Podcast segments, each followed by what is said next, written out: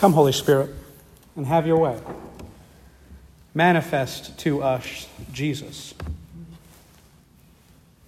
Let us have our own epiphany of who he is and how we should respond to him. And we ask this in Jesus' name. Amen. You may be seated. Uh, Gary, where did Jonah flee to?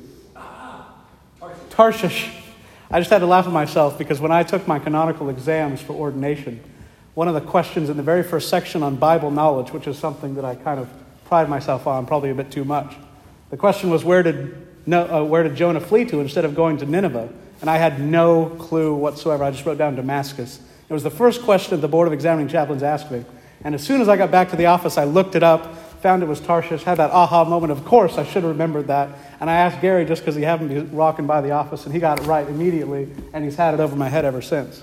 And it was in Isaiah. That's the connection there. It's in the Isaiah passage. It's just a funny. It has no connection whatsoever to what I'm saying this morning or afternoon. I just had to laugh at myself. I think you should probably add that you never imagined your wildest dreams I know. Oh, that's not quite true. Okay. okay. Epiphany one of those feasts, those holidays that we would say in our culture that um, I, makes me very grateful to have come into the Anglican tradition because I had no knowledge, idea of what Epiphany was, that it was a, a thing, probably up until I went to my very first Anglican parish and realized that when they had their nativity scene out, the wise men were far off at Christmas Day, and the wise men were journeying toward the nativity until Epiphany. An aha moment for myself that the wisdom of the church calendar, the wisdom of the patterns of worship over time that the church has built up and accumulated can teach us a lot because, textually speaking, uh, these are separate events. The wise men, as they're there in a lot of nativity scenes, but the word for child is not that of baby in Matthew, whereas the word for baby in Luke is infant. And so these, these events are distinct, and yet we collapse them so much in our imagination. And there's something about the wisdom of our prayer book and the wisdom of the church calendar to, to separate them out, to, to elongate them a little bit. It's one of those things that I just love about the Anglican tradition now that I, that I know a little bit and that I've been in the pattern more and more. I had no idea what Epiphany was until coming into this tradition. And so it makes me very grateful just for the pattern of worship that we have. Another thing is, did you hear those readings, just how resonant they are? The wisdom of the lectionary, having proper readings for these major feasts where you can just hear over and over again light and gifts and Gentiles. This unfolding of how all of Scripture works together to tell one grand story culminating in Jesus, that in Jesus' coming, all people are invited. Come on in, there's room for everybody. So there's just something beautiful about Epiphany, and it'd be great if that tradition came back a large Epiphany. Because it's, there's so much meaning and depth. We could go into all sorts of things with these readings because of how they coalesce so beautifully around this idea of Christ sent to all nations, the Gentiles. But I'd like to focus on two aspects of the gospel just briefly. Why did the Magi come to Jesus? And then why might we do the same?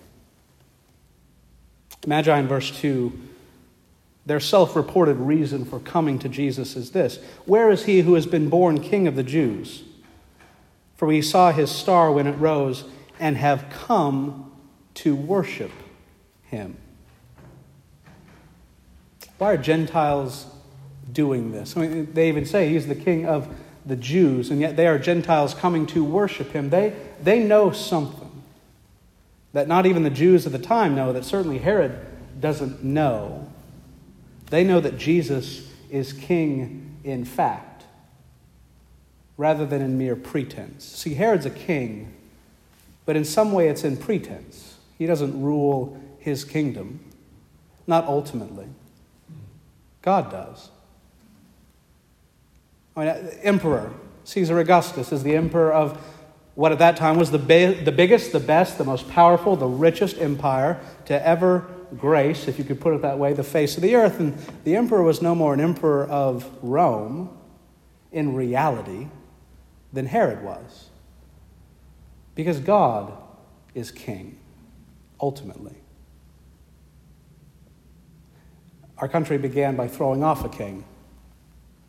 And so, in certain political orderings, we give ourselves over to certain myths, to certain misunderstandings, and one of them is that of autonomy. I think it's part of our culture, and it's not a bad thing, surely. Republican democracy has made some great improvements over the old systems, but it can inculcate in us an understanding that really we are the masters of our own domain, that we are autonomous, laws unto ourself, auto, self, nomos law, laws unto ourself.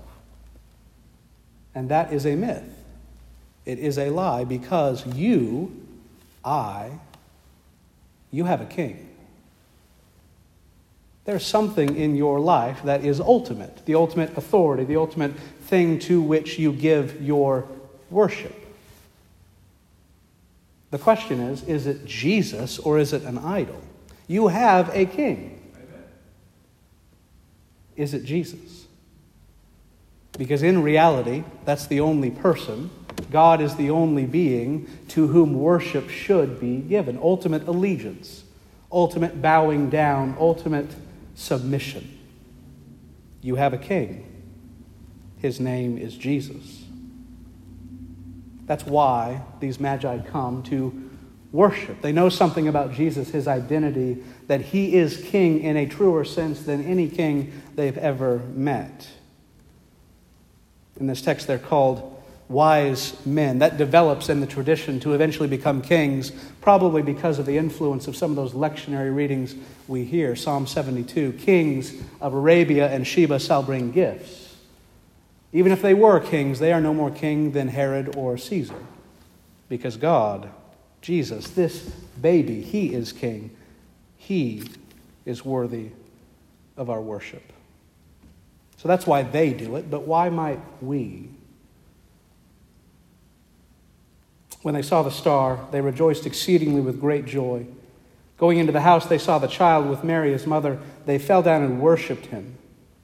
Then, opening their treasures, they offered him gifts gold, the gift you give to a king, frankincense, the gift you give to a priest, and myrrh, a burial spice.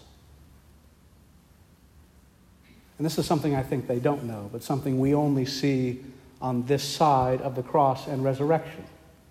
At the very beginning of his life, this little hint is given that the destiny of this child's life is death.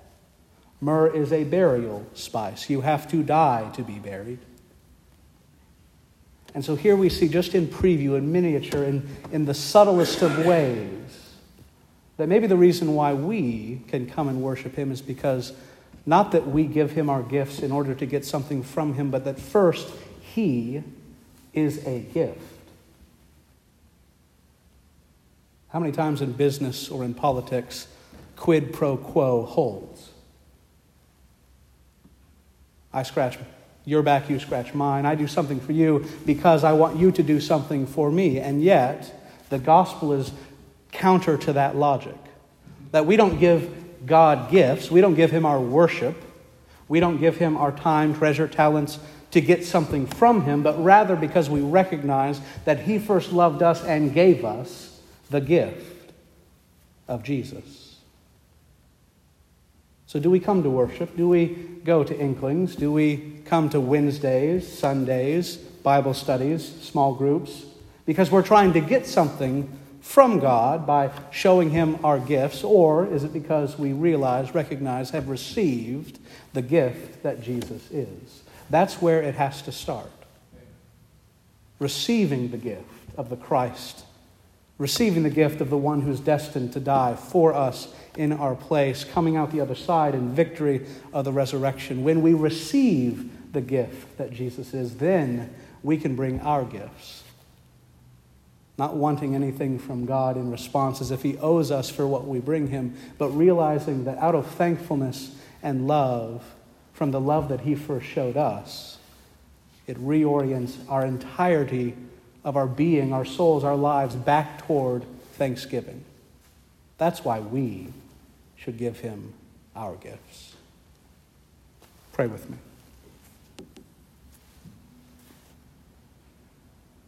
God, make the reality of Jesus' kingship more of a reality in our lives. And help us remember that everything we do for you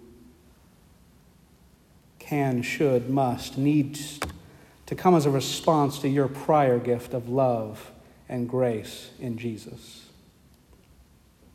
Let us never think we earn your favor, we earn your salvation, but recognize that our lives as Christians is a response to the prior gift of salvation in Jesus. And we ask this in his name.